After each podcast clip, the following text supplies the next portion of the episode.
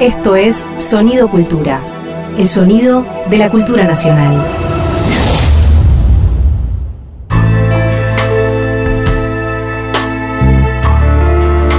Ahora, ¿qué te puedo decir? Con Alejandro Kaufman. ¿Qué te puedo decir sobre si hubo una interrupción? ¿Qué tipo de interrupción se produjo con la pandemia?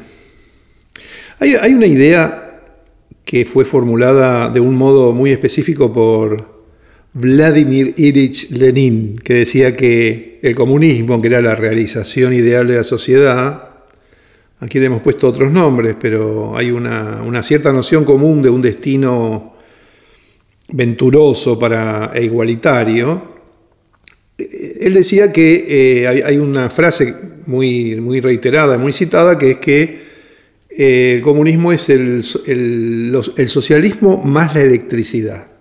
Y esa frase quedó instalada como una noción acerca de, lo moderno, o sea, ¿en qué consiste una, condición moderna? Bueno, en que hay un uso de la técnica a los fines de eh, promover un cierto bienestar que constituya un punto de partida, una base, algo por lo que no haya que luchar. Este es un punto fundamental, algo por lo que no haya que luchar. Esa, es la cuestión. La diferencia entre el capitalismo y el socialismo, el comunismo y, los mejores populismos es que haya algo por lo que no hay que luchar, ni competir, ni tener méritos. Ese algo es eh, de distinta magnitud, porque la magnitud que tenga depende de condiciones históricas, depende de lo que se puede en cada momento, depende de, lo que en cada situación epocal se ve como naturalizado, ¿no es cierto? Hoy, por ejemplo, eh, no hablamos de analfabetismo, porque esto es algo que se ha logrado prácticamente en todo el mundo en una proporción prácticamente totalizadora, pero tenemos una nueva, una nueva forma de, alfabetización que es la digital, y entonces en una idea actual de qué es lo, el piso de una convivencia, tenemos el acceso digital. Por algo, en el gobierno anterior al anterior, se produjo una inmensa movilización de distribución de medios de comunicación, de, acceso digital, que fueron las, este, las computadoras, y que el gobierno que siguió, que era opuesto a eso, interrumpió, ¿no es cierto? Lo, interrumpió porque eh, las derechas, ¿en qué están en contra de los modelos igualitarios y distributivos? En que plantean la competencia, la lucha por la supervivencia. Esa es una diferencia fundamental. Tenemos que, tenemos que volver a esa cuestión, porque siempre queda olvidada, parece que todos fuimos, fuéramos demócratas, de que la democracia fuera un lugar idealizado donde todo el mundo opina cosas y hay discusiones técnicas sobre la inflación. No, no, no, no se trata de eso, la convivencia política. Se trata, entre otras cuestiones, y sin este, eh, sin querer simplificarlo, pero sí dándole relieve a, un eje fundamental entre la igualdad, entre el, movimiento colectivo hacia la igualdad, el acuerdo hacia la igualdad, o eh, la prosperidad motorizada por someter a las personas a un esfuerzo en el que corren riesgos. Es decir, en, el capitalismo que llaman salvaje, de derecha, neoliberal, como lo quieran llamar, no importa. Pero eso define el capitalismo. El capitalismo se define, y algo de esto habíamos dicho también en, otra ocasión, respecto del que, muera el que tenga que morir, pero ahora lo decimos de un modo distinto. Es decir, se define porque se somete a la gente a una exigencia en la que le va la vida. O sea, cuando, que, es una versión blanda de la tortura. Es decir, ¿por qué se usa la tortura o por qué se aduce el uso de la tortura, que en realidad no sirve para eso? Pero conceptualmente se aduce el uso de la tortura para apremiar a alguien a, hacer algo en contra de su voluntad. Y algo que, que puede eventualmente ser en contra de la voluntad de las personas es realizar trabajos que no haríamos si no fuera por extrema necesidad. Es decir, la necesidad nos apremia para hacer esfuerzos.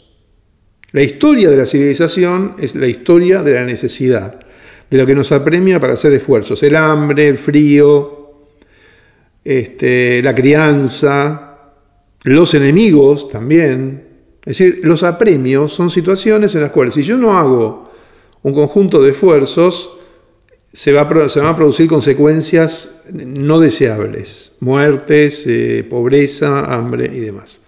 El capitalismo se basa en una idea del, ser humano que le adjudica a la humanidad la característica de que solo se justifica relacionarse socialmente alrededor del apremio.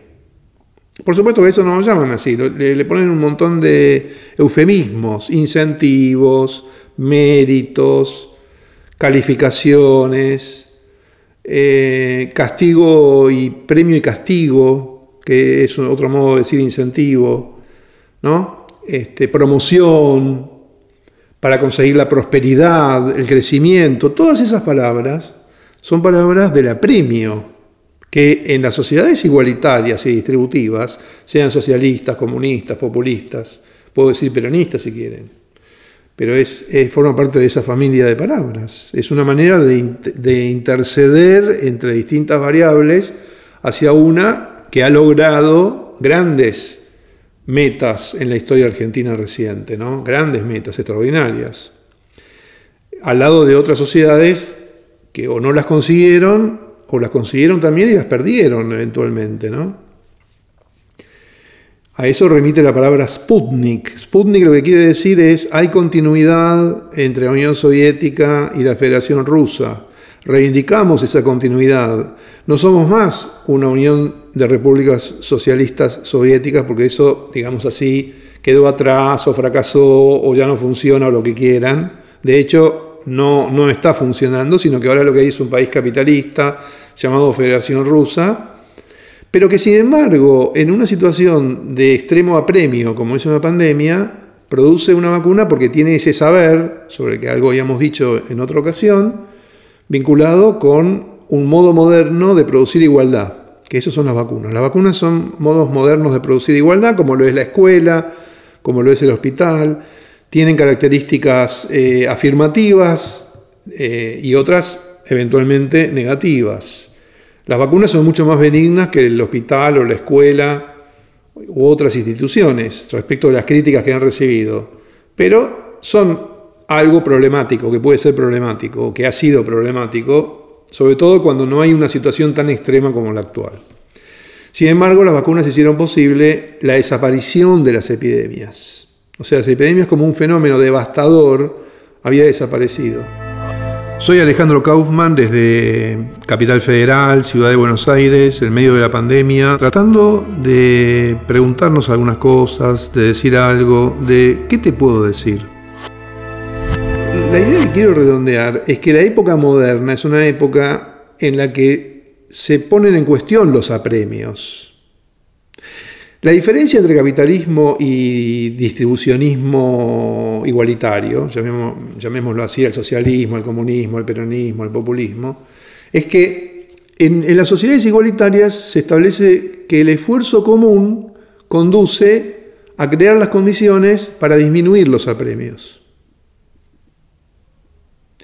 En el capitalismo, los apremios se disminuyen también pero se someten al mismo tiempo a competencia. ¿Qué quiero decir con esto? Bueno, sabemos, por ejemplo, que en la historia del feminismo hubo un giro que estuvo vinculado con que las mujeres todavía destinadas a las tareas domésticas hace décadas tuvieran toda una serie de recursos técnicos para aliviar sus labores. ¿No es cierto? Entonces tenemos hoy en día un domicilio, una casa, una familia, tiene todo un conjunto de, dispositivos que hacen posible que hasta la niñez pueda manipularlos y que todo sea mucho más fácil. La, idea es fácil, ¿no es cierto? Hay una marca de, de, un easy, ¿no es cierto? Que es fácil. El capitalismo produce facilidad, donde las sociedades distributivas distribuyen la facilidad, El capitalismo las produce, la facilidad, la facilidad técnica, eh, que, la vida sea más, más liviana, que haya menos apremios, ¿no?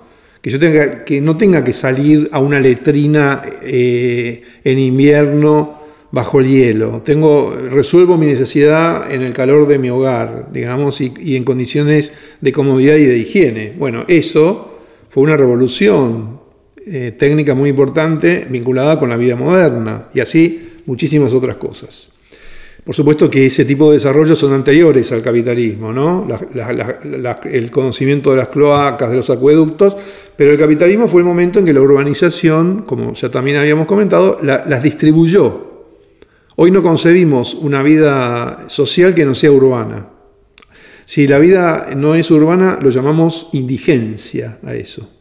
O lo llamamos culturas este, exóticas, pero que ya casi no existen, porque el exotismo está manufacturado, industrializado, convertido en mercancía, en turismo, y entonces allí donde hay un producto exótico, folclórico del pasado, tiene al lado toda la modernidad, tiene aire acondicionado, digamos, ¿no?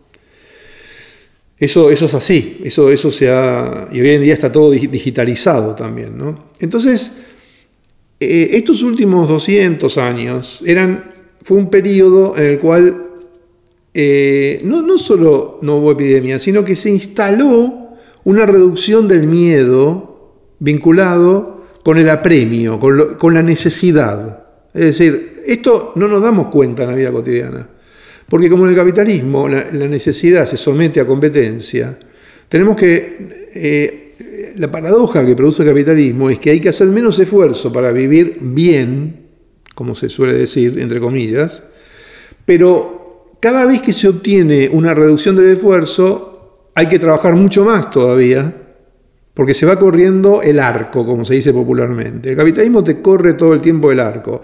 Una vez que conseguiste una cierta meta, hay otra meta después, y entonces eh, los desarrollos técnicos no sirven para trabajar menos, sino que se trabaja más. En esta época actual se trabaja más que en toda la historia de la humanidad. Nunca en la historia se trabajó tanto como en la actualidad, tantas horas y con tanto esfuerzo, nunca.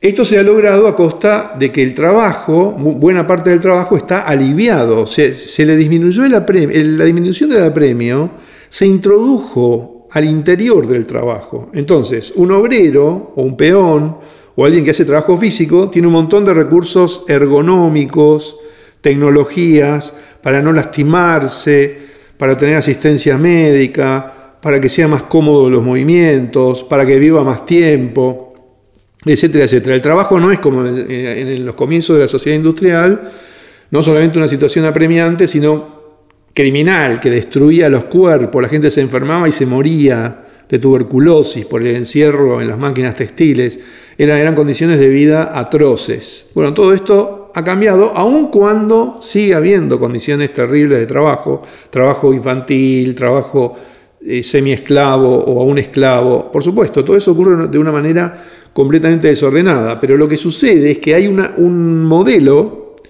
que solo es accesible a la parte privilegiada de la población que tiene esas características. Entonces la, discusión entre, el, polo capitalista y el polo distributivo se vuelve muy confusa porque nunca queda del todo claro, de algún modo, quién presenta mayores eh, virtudes respecto a esto que estamos discutiendo, porque además el capitalismo le plantea a las sociedades distributivas someterlas al apremio de la rivalidad, de la enemistad, de la hostilidad, de la difamación, del maltrato permanente, del bloqueo, incluso de la invasión, ¿no es cierto?, del espionaje. Es decir, las sociedades líderes capitalistas están continuamente eh, designando a las sociedades alternativas o desaventajadas como criminales, como rústicas, como como moralmente inferiores, es decir, es una suerte de racismo que hoy en día sigue ocurriendo, aun cuando de una forma políticamente correcta, porque un presidente de Estados Unidos puede hacer eh, recitar un poema a una persona de otra etnia, como ha ocurrido, pero después eh, el modo en que habla de las sociedades periféricas es completamente discriminatorio. ¿no es cierto? Y esto está completamente normalizado. Por eso, lo que pasó con Sputnik, con la palabra Sputnik, que fue justamente, ¿qué fue Sputnik? Sputnik es el nombre de un satélite ruso que formó parte de la Guerra Fría. Esto lo habíamos mencionado también.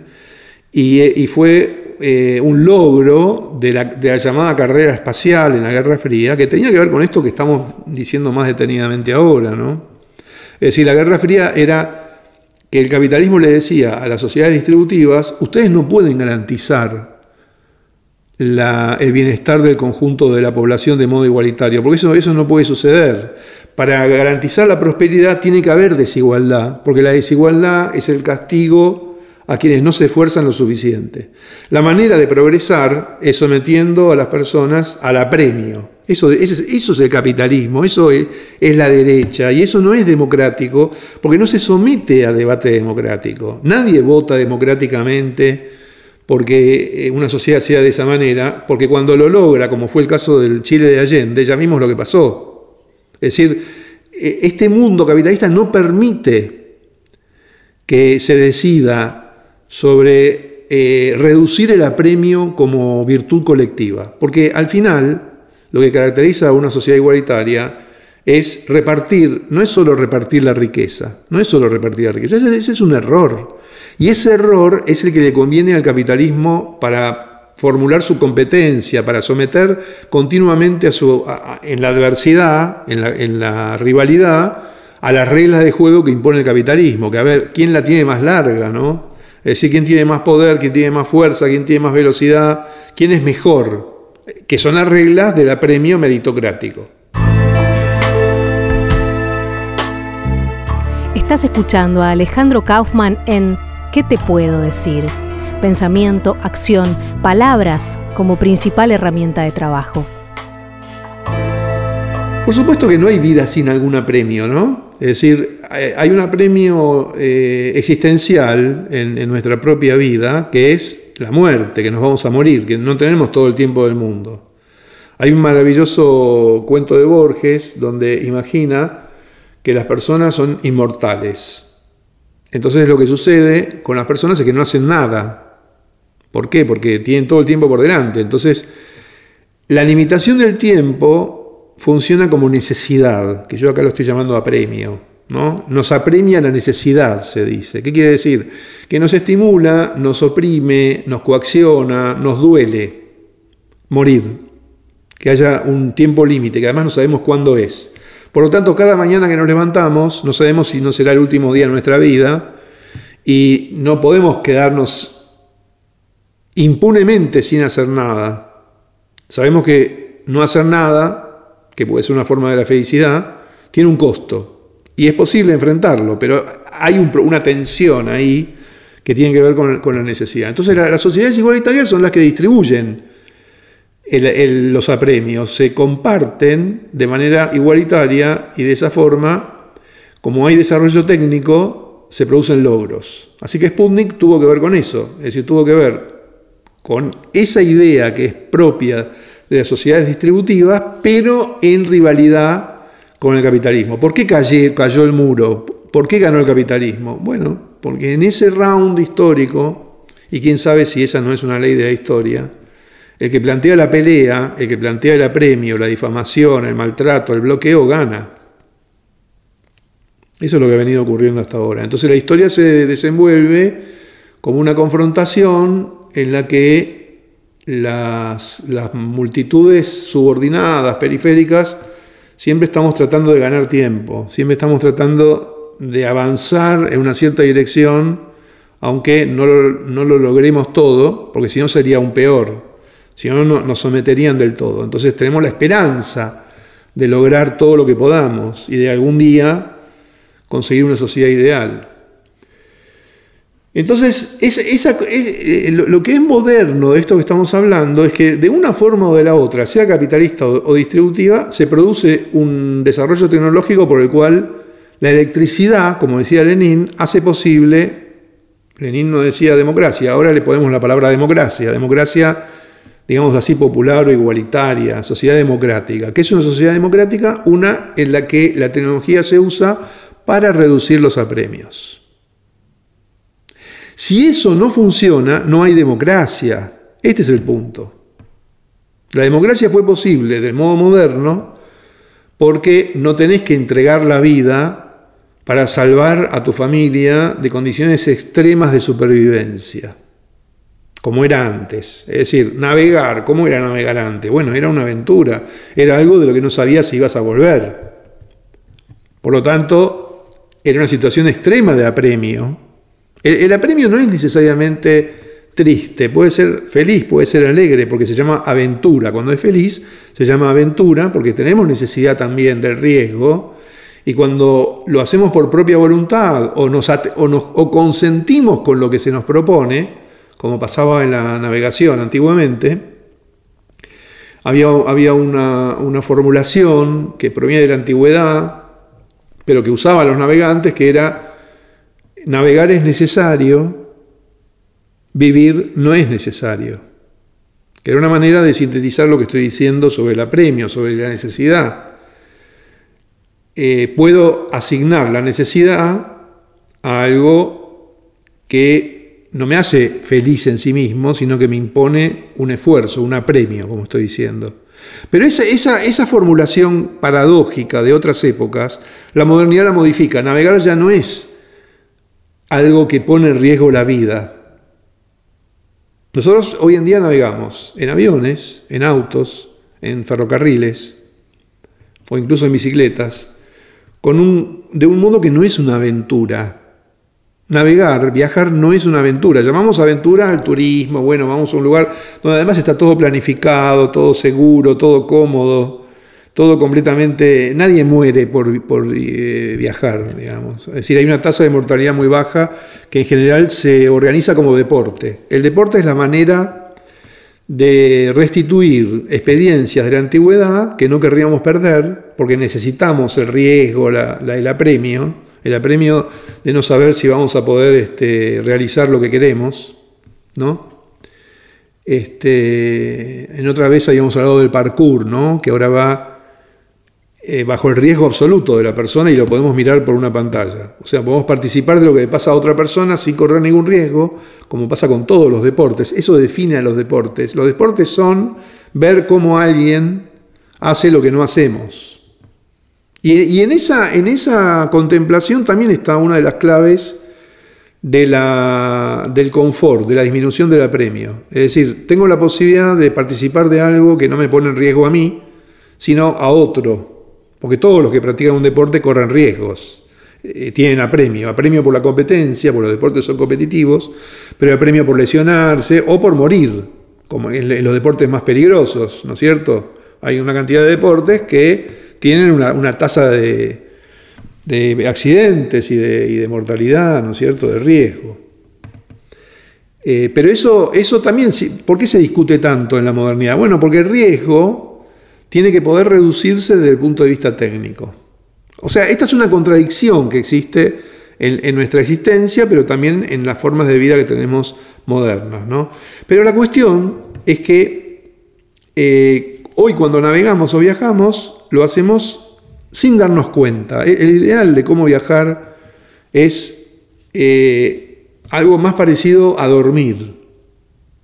Fíjense que el viaje es eh, la primera clase de los aviones que vemos en YouTube de los Emiratos Árabes o esas aerolíneas muy lujosas. Este, Viste cómo es la primera clase que eh, es como un lugar de ensueño, ¿no es cierto? Es decir, uno ahí está como una cápsula con todas las comodidades, nada lo perturba, el avión es como si no se moviera, o sea, es como estar durmiendo, digamos. En cierto modo, viajar es como dormir. Es ideal, por supuesto que en la práctica no se viaja así, y mucho menos en los transportes populares, pero aún así cada vez son más cómodos.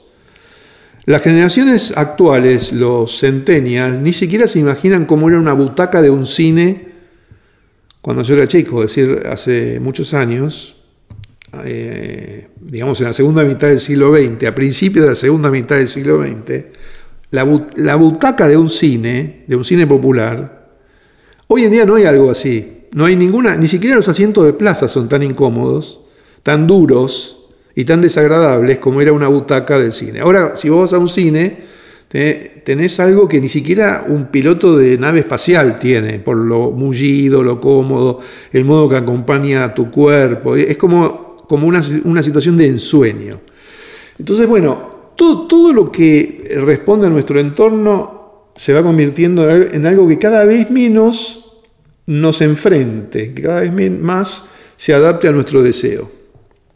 Bueno, la epidemia del coronavirus significó un accidente general, una ruptura absoluta, un quiebre completo de la modernidad. Por eso esto va a quedar como un hito, porque desde que se había derrotado la viruela, vuelvo sobre eso también, pero desde que existían las epidemias antes de la modernidad, que devastaban la vida cultural y social, que desenvolvían formas de violencia, de angustia, de pánico tremendas, bueno, hasta la, la epidemia de coronavirus, con esa magnitud y esa intensidad, eso no había ocurrido.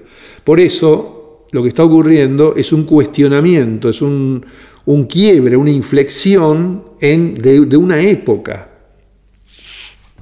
Pero no porque somos culpables del antropoceno, porque estamos destruyendo el mundo, todo eso juega un papel también, porque determina el modo en que vivimos, el, el modo en que estamos causando daños, etc. Pero no es el punto creo yo, fundamental de la experiencia que tenemos con lo que está ocurriendo, sino de que eh, nos retrotrae a las situaciones en que no se verificaba la democracia más, más la electricidad. Falló la electricidad. Esto fue como un gran apagón tecnológico lo que ocurrió en la pandemia. Es un apagón tecnológico, algo que teníamos, porque algo que ya sabíamos de hace bastante tiempo es que de hace varias décadas, todos los que piensan estos problemas lo han venido planteando, y por eso hay un autor que se llama Virilio que hace ya bastantes años definió un concepto que es accidente general. Él decía que el accidente en la época actual se procede como un accidente general, es como un apagón, se, se, rompe todo. No, no, no hay solamente fenómenos localizados, sino que los fenómenos se mundializan, se generalizan y esto, por eso, fue tan tratado en toda una cantidad de ficciones, series de, cine, de televisión, que hemos visto tantas en los últimos 10 o 15 años.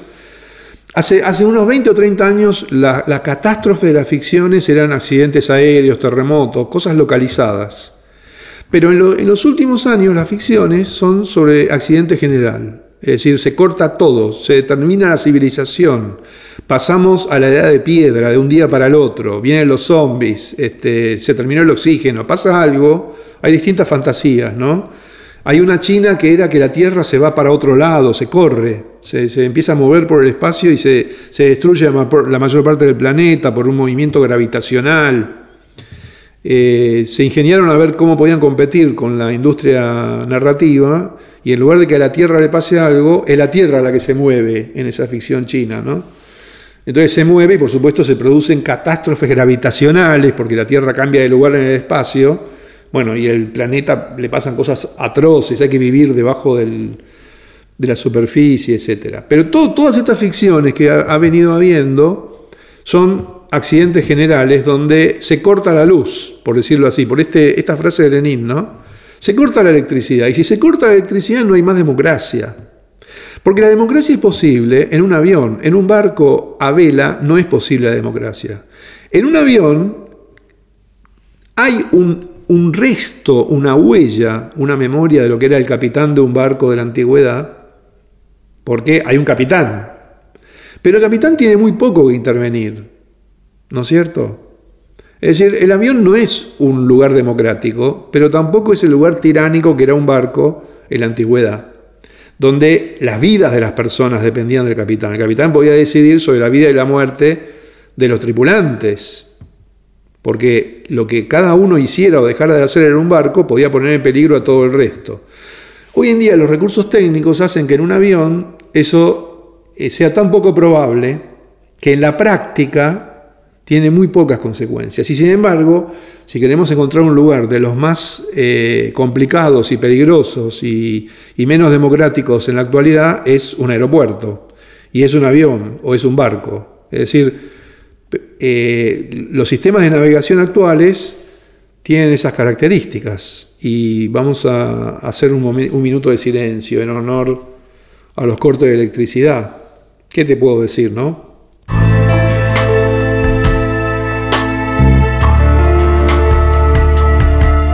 Estás escuchando a Alejandro Kaufman en ¿Qué te puedo decir? Una pregunta en el aire que al escucharla te convierte en cómplice. ¿Y qué te puedo decir sobre la interrupción de la democracia, por llamarlo de una manera? No en el sentido formal, ese que a tantos analistas puntillosos de la institucionalidad formal desvela. No, no es la institución de la, democracia la que quedó interrumpida, sino la experiencia posible de una democracia al haber un acontecimiento cuya inherencia, cuyas características propias determina la necesidad de imponer un comportamiento, como era la navegación en la antigüedad o las epidemias. Es decir, cuando muere gente o corre un enorme riesgo de morir gente, no, no puede haber democracia. Esto no es algo que nos guste, es una descripción. Cuando se decía, para que haya democracia tiene que haber electricidad, y la modernidad se compromete entonces a tener electricidad para que haya democracia, o socialismo, pueden llamarlo como quieran, hablamos de una condición política de, de convivencia con una disminución de la violencia y un aumento de la participación. Esto llena bibliotecas enteras de politología, por supuesto, pero la idea que estoy tratando de plantear eh, eh, se puede decir de un modo relativamente definido, que pocas veces se expone a la decisión de las personas, por supuesto, y, y que siempre forma parte de debates bastante complejos. Por eso recurrimos a esa, frase un poco metafórica sobre la electricidad. Pero lo que no es difícil de entender es que cuando hay una situación de grandes apremios, de grandes peligros, de gran necesidad, hay necesariamente una manera vertical de gestionarla desde el punto de vista de la autoridad. Hoy en día eso pasa en un quirófano, por ejemplo. Un quirófano no es un lugar democrático. No es un lugar donde alguien de repente puede decir, bueno, yo no voy a seguir hasta que no, ocurra tal cosa, que sería, por ejemplo, una huelga. Puede haber sindicalización, y la hay, de trabajadoras y trabajadores de la salud, pero la huelga se hace antes o después del quirófano, no nos interrumpe una operación. Estas cosas solemos no pensarlas mucho, ¿no? Porque las damos por naturalizadas. Entonces discutimos mucho sobre el tránsito, que es algo que se vuelve apremiante. Ahí es interesante esa zona gris de las protestas que interrumpen el tránsito, porque justamente el tránsito es una de las experiencias del apremio que tenemos, por el apuro en llegar, por, los perjuicios que produce la detención, el corte, ¿no es cierto? El, el discurso difamatorio de desprecio, de rechazo a las medidas de protesta que cortan el tránsito, que detienen el tránsito, ¿no es cierto? Entonces, frente a las cuales eh, las políticas de derecha son intemperantes, no son contemplativas, y toda cultura distributiva o popular tiene que ser contemplativa, porque lo que se pide en la mayoría de las protestas es mayor distribución y mayor igualdad. Claro, después vienen los ricos y usan ese método para pedir privilegios. Pero eso ocurre pocas veces, porque los privilegios generalmente los tienen, tienen pocas ocasiones de utilizar esos métodos, pero eventualmente los pueden llegar a usar y eso también produce confusión. Pero no, las protestas en general son por mayor distribución, por mayor igualdad. Y forma parte de la vida moderna atenuar el daño o el perjuicio que puede producir cualquier medida que produzca cambios. ¿No es cierto? Una protesta es una medida que puede producir un perjuicio. Una huelga puede producir un perjuicio. Para eso se hace una huelga. Una huelga es una medida de fuerza. ¿Por qué es una medida de fuerza? Porque interrumpe un proceso de producción. Pero en la modernidad, no en los inicios, cuando las huelgas eran reprimidas a tiros, salvajemente, brutalmente, de maneras criminales, matando gente, ¿no es cierto?, o encarcelándola. Esto en los principios de la modernidad también más recientemente en nuestro país lo hemos vivido. No tenemos que olvidar nunca eh, cómo cuando se produjo el golpe de Estado de Videla, en los diarios apareció una noticia en esos primeros días, muy sencilla, que era que había un paro ferroviario, había una huelga ferroviaria en los inicios de la dictadura, y la noticia era que a un trabajador que estaba en huelga lo habían abatido. O sea, mataron a un, a un huelguista solo porque estaba haciendo una huelga y lo dijeron en esos mismos términos en una noticia. Después no era lo habitual, pero fue una forma de intimidación y de apremio. Cuando los trabajadores estaban sometidos al apremio, de la manera brutal del comienzo del capitalismo, eran asesinados y hacían huelga, sumado eso a las condiciones criminales que tenía el trabajo. En la actualidad, entonces, los trabajadores cuando tienen derechos, no es solamente por los motivos emancipatorios puros de, la, historia sindical de la protesta, sino que es también porque el capitalismo se desenvuelve, como decíamos antes, proveyéndonos de disminución de la necesidad, disminución de los apremios. Entonces, cuando las situaciones eh, no admiten la posibilidad de una protesta, porque el costo de la protesta sería letal, eso sería si interrumpen una cirugía, si hay una cirugía. Entonces viene el personal de enfermería o, de limpieza, de, de, mantenimiento, interrumpe la operación. Dice, bueno, esta operación no sigue hasta que ocurra tal o cual cosa. O imagínense que en un hospital eh, los trabajadores en protesta cortan la luz. Supónganse, en una fábrica puede ocurrir, pero en todos los casos en las sociedades modernas se regula de manera de que los daños estén controlados, que sean los menores posibles. En general lo que se trata es que el daño consista solo en interrumpir la producción, que es, eso es un daño, porque interrumpe un flujo y en algunos procesos de producción puede generar riesgos si se interrumpen. Hay cosas que no se pueden interrumpir. Por ejemplo, en una central nuclear no podés interrumpir el proceso de, funcionamiento de la central nuclear por una medida de, protesta. La medida de protesta tiene que tener otras características. En las sociedades modernas, los procesos de producción, de seguridad, de existencia urbana y técnica son tan complejos que hay muchas situaciones que no se pueden interrumpir.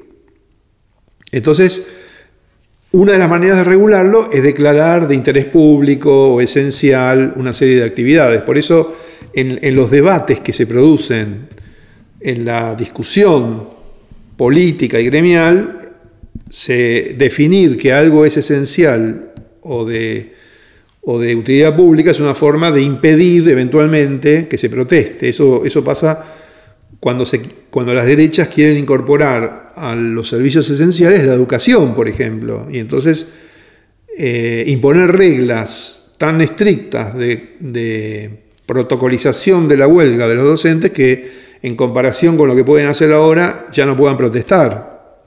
Los gremios que ya históricamente han sido declarados de necesidad fueron teniendo que inventar otras formas adaptadas de protesta. Eso pasa con la, con la producción de electricidad, con los propios cirujanos, etc.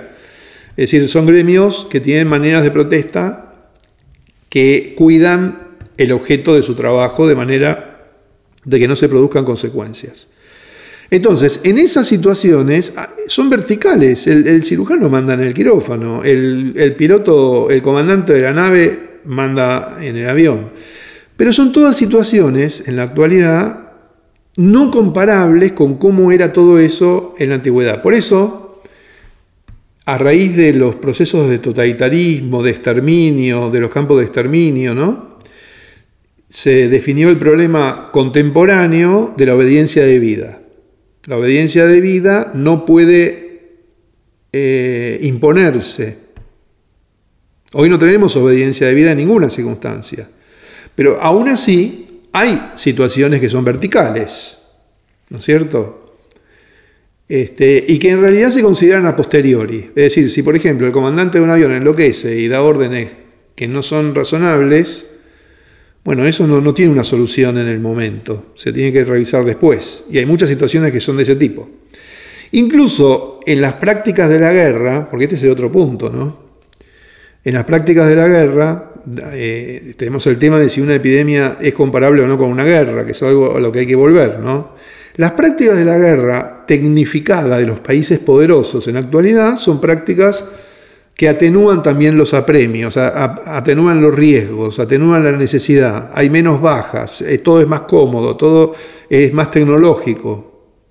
Ya no, no, no, no concebimos hoy en día que dos filas antagónicas de infantes armados con, fusiles se disparen mutuamente y el que cae, cae. Por eso nos resulta repugnante la frase que muera el que tenga que morir, porque está disimulado. Eso ocurre, pero tiene que estar disimulado. No tiene que, que no se note, que parezca un accidente, que, que, se atenúe, que haya una serie de protocolos, de reservas, de prevenciones. No se puede decir abiertamente, pero el soldado de las guerras napoleónicas era enviado a la muerte abiertamente, porque eso regulaba el criterio de su hombría o de su valentía o de su coraje, como lo hemos discutido ya, ¿no? Entonces, este es un punto del que no se ha hablado mucho, y que es muy difícil de entender. Es muy difícil de entender no porque sea conceptualmente complicado.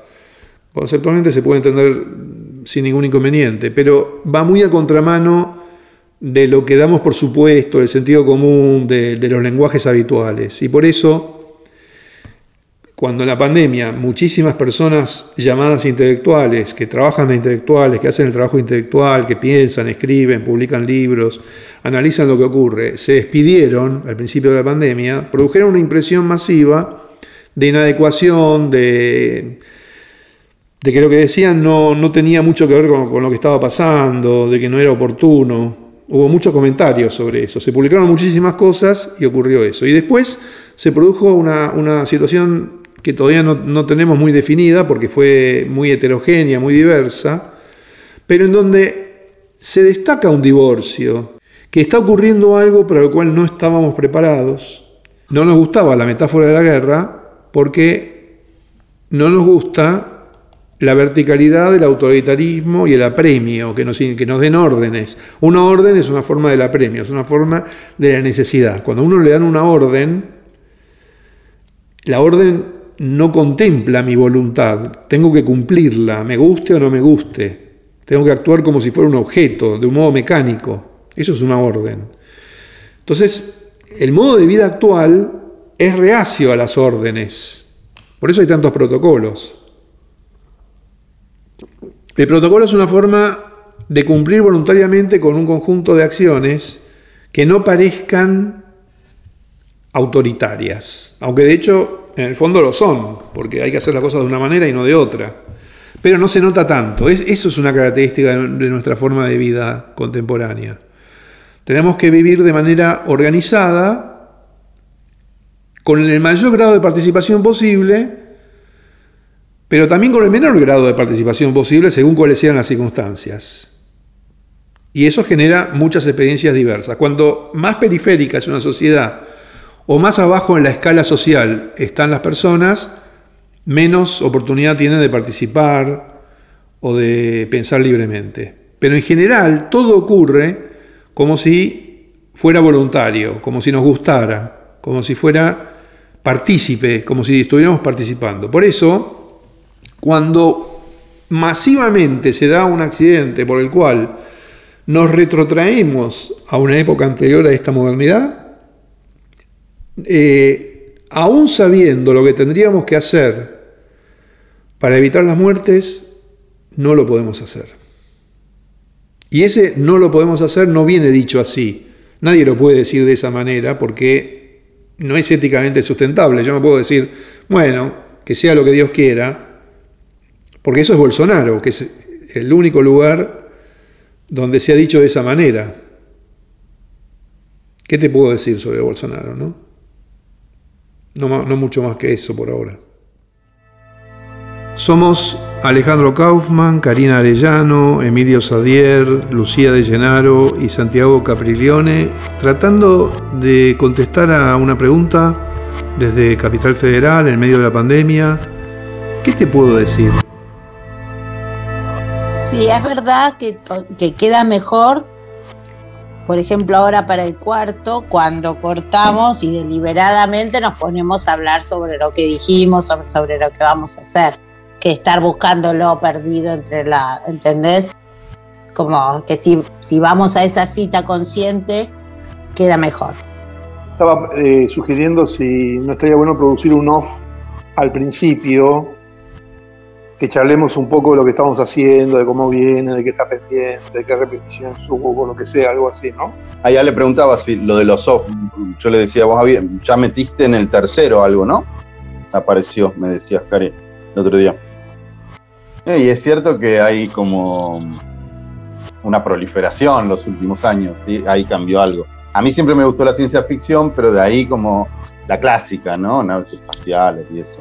Esas las veo pero ahí me enganché con, en estos años, bueno, desde Los, creo, ¿no? Los de alguna manera es eso, la catástrofe, lo que, es lo que vos decías, una catástrofe localizada en principio, donde en realidad esa catástrofe local es la, como la punta del iceberg de una historia que vendría a ser casi, eh, sí, total, porque es de la humanidad, ¿no? Ya ni me acuerdo mucho, pero cuando empiezan con toda la parte de, que había unos dioses egipcios, ¿no? Y, pero sí, de ahí en adelante creo que proliferaron las series y a, mí me, gustan.